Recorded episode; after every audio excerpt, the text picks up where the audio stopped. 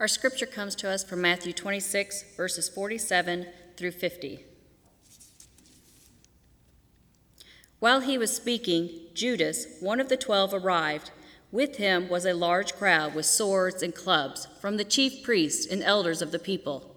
Now the betrayer had given them a sign, saying, The one I will kiss is the man, arrest him. At once he came up to Jesus and said, Greetings, Rabbi, and kissed him. Jesus said to him, Friend, do what you are here to do. Then they came and laid hands on Jesus and arrested him. This is the word of God for the people of God. Thanks be to God. You may be seated. This is the day that the Lord hath made. Let us be glad and rejoice in it. I want to begin by saying thank you to Pastor Gortney for an opportunity to stand before such a great uh, audience of people. I had the opportunity today to preach two sermons back to back. And during the first sermon, I told her, I said I was kind of fearful because I was worried about that second sermon that I would have to preach. But again, I'm glad for this opportunity. Uh, and as she mentioned, this is the Motley Crew series. And she told me about the other uh, three disciples Simon Peter, uh, Matthew, and Philip. And of course, yes, I chose Judas. And I soon discovered very quickly that that was pretty much a pretty difficult uh, disciple to bring a message from. But in all of that, there certainly is a message that evolves from this story. In particular, we heard uh, Stacy read the scripture, but a verse in that scripture that particularly is the driver for the message, is this Jesus said to him, Friend, do what you are here to do.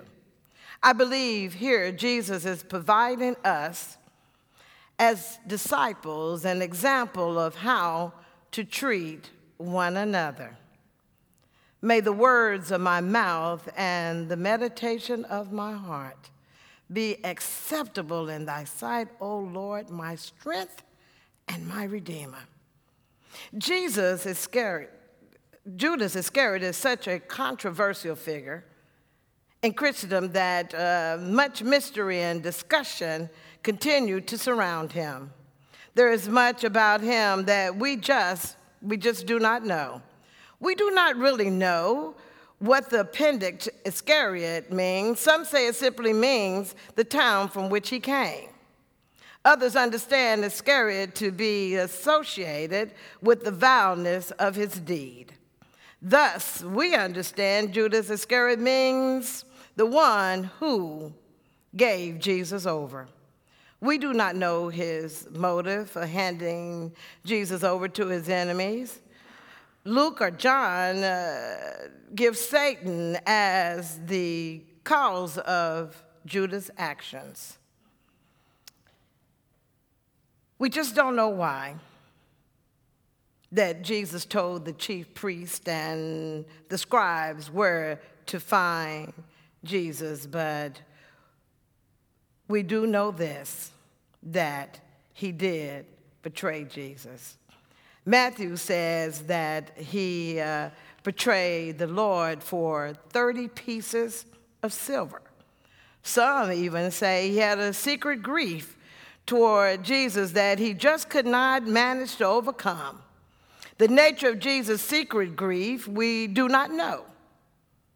Jesus was one that he possibly felt should have been able to overrule or do something about the Roman Empire. Maybe he wanted Jesus to take that political turn that would make things the better for him. Hmm. but we know this that perhaps he saw Jesus' claim as maybe being false, that Jesus was just another so called leader claiming that he had come to save the lives of his people and pull them out of despair. However, according to our text today, this one thing we do know about Jesus, Judas, he rejected Jesus. Although some 2,000 years have come and gone, and Judas has gained much notoriety by handing Jesus over to his enemy, there is still something about Judas that we find offensive and frightening.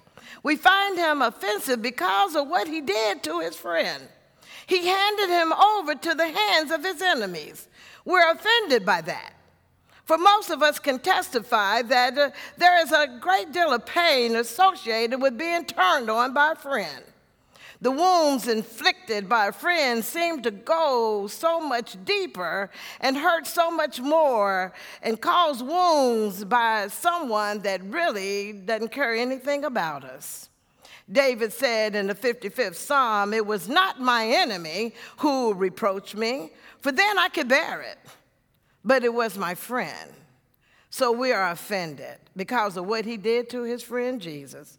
Judas not only offends us, but he frightens us. For G- Judas is an unpleasant reminder of all that, uh, to all of us, that on any given day, a faithful follower could turn from following Christ and stumble and cause harm to others.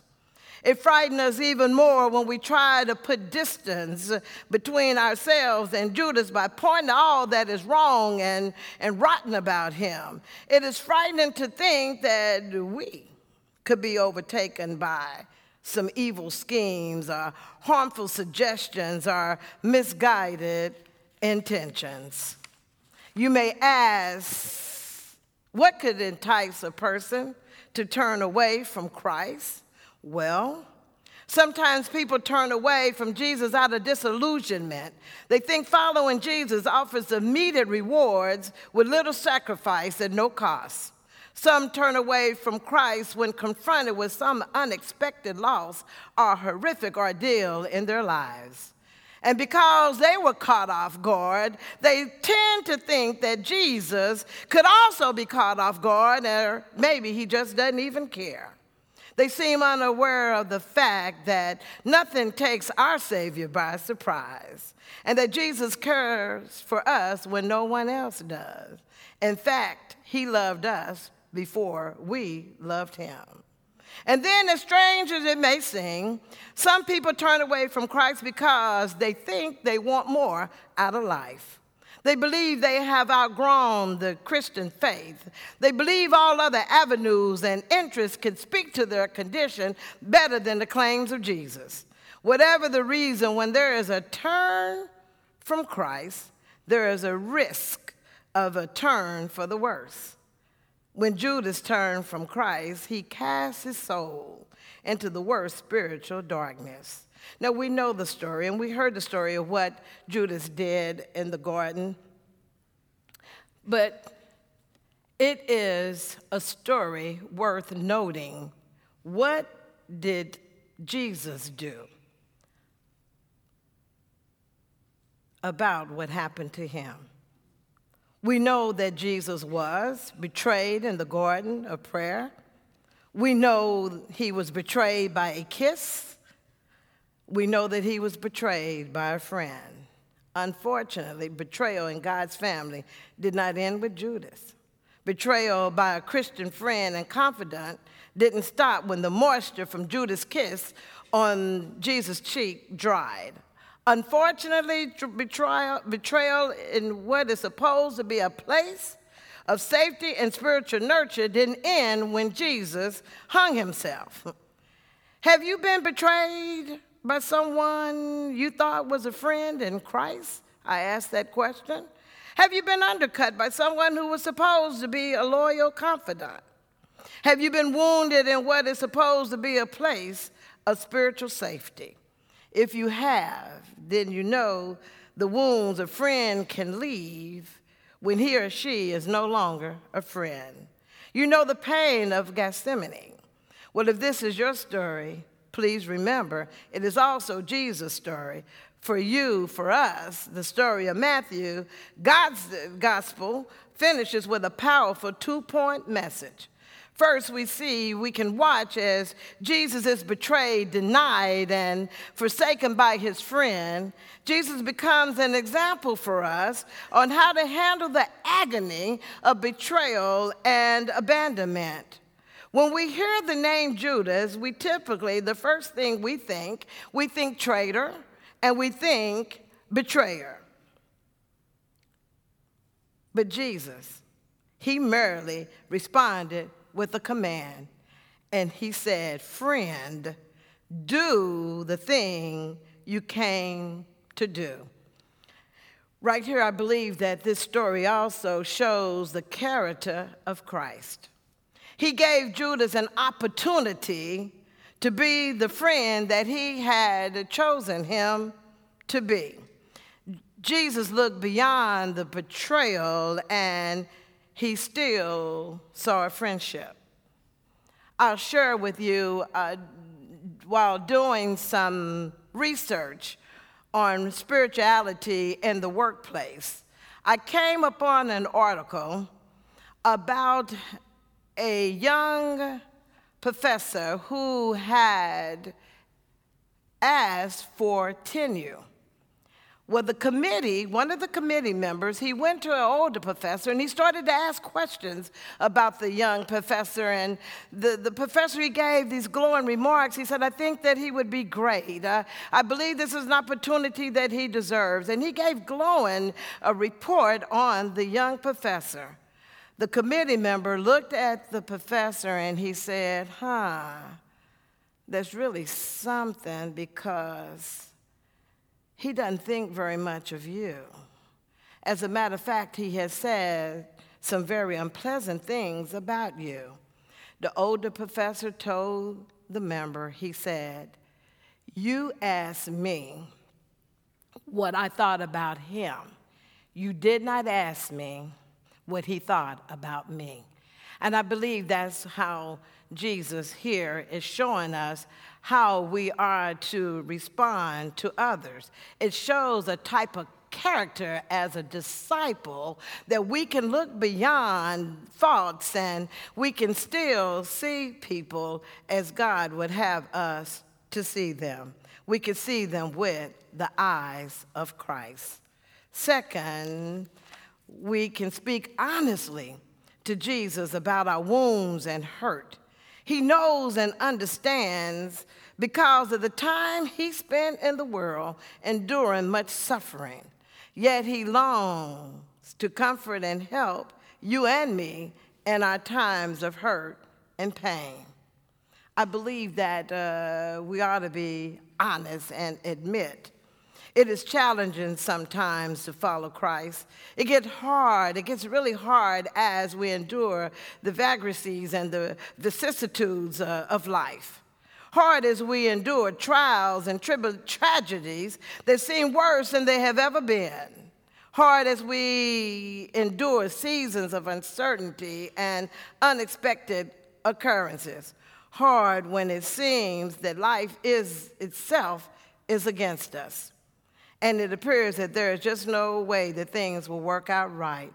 Sometimes it looks like if I turn to the right, there are problems. If I turn to the left, there's another problem. If I look forward, there's a problem. If I step back, it's like they surround all about us.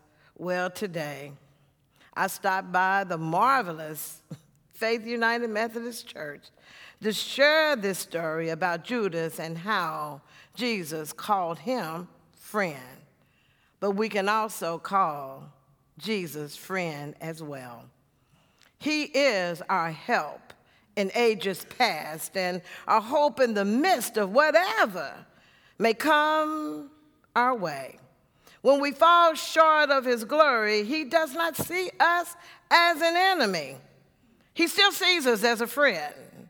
He was willing and is to go to the cross for our transgressions. Whatever you may have to endure by staying with Jesus, He will more than make it up to you. If you lose your friends, Jesus will raise up new friends for you. If there is darkness and depression in your life, He'll give you peace that surpasses all understanding. If your name has been muddied and soiled by malicious, false gossip, and just nasty things being said about you, Jesus will be the one that will clean up your name and also the person that soiled it. If you lose your way and no longer sure which way to turn, that left, right, front, back, Jesus will be a lamp unto your feet and a light unto your path. He alone is our peace. He alone is our hope. Even as we confront despair and fear of a gloomy situation, our hearts are hopeful as we anticipate a resurrection. Christ is our resurrection, Whatever comes to bury us, even in the worst of times, it cannot hold us down, for he will raise us up again. What a friend! Oh, what a friend we have in Jesus. We sung that song earlier today. You know, sometimes the, the younger people will kind of, I guess, think those old songs. I know my oldest daughter one time, she said, I don't know why you sing those old songs. I said, keep living. Keep living. And what a friend we have in Jesus is one of her favorite at this time. Because as you keep living, you'll learn that Jesus, you need that friend in Jesus. So sometimes we just have to take those songs and we have to really listen to the words and let it penetrate deep into our hearts. I believe that the songwriter said it best when he said these words Can we find a friend so faithful? Who will all our sorrows bear? Jesus knows our every weakness. We just need to take it to the Lord in prayer. The grass withers and the flower fades, but the word of God shall stand forever. Amen.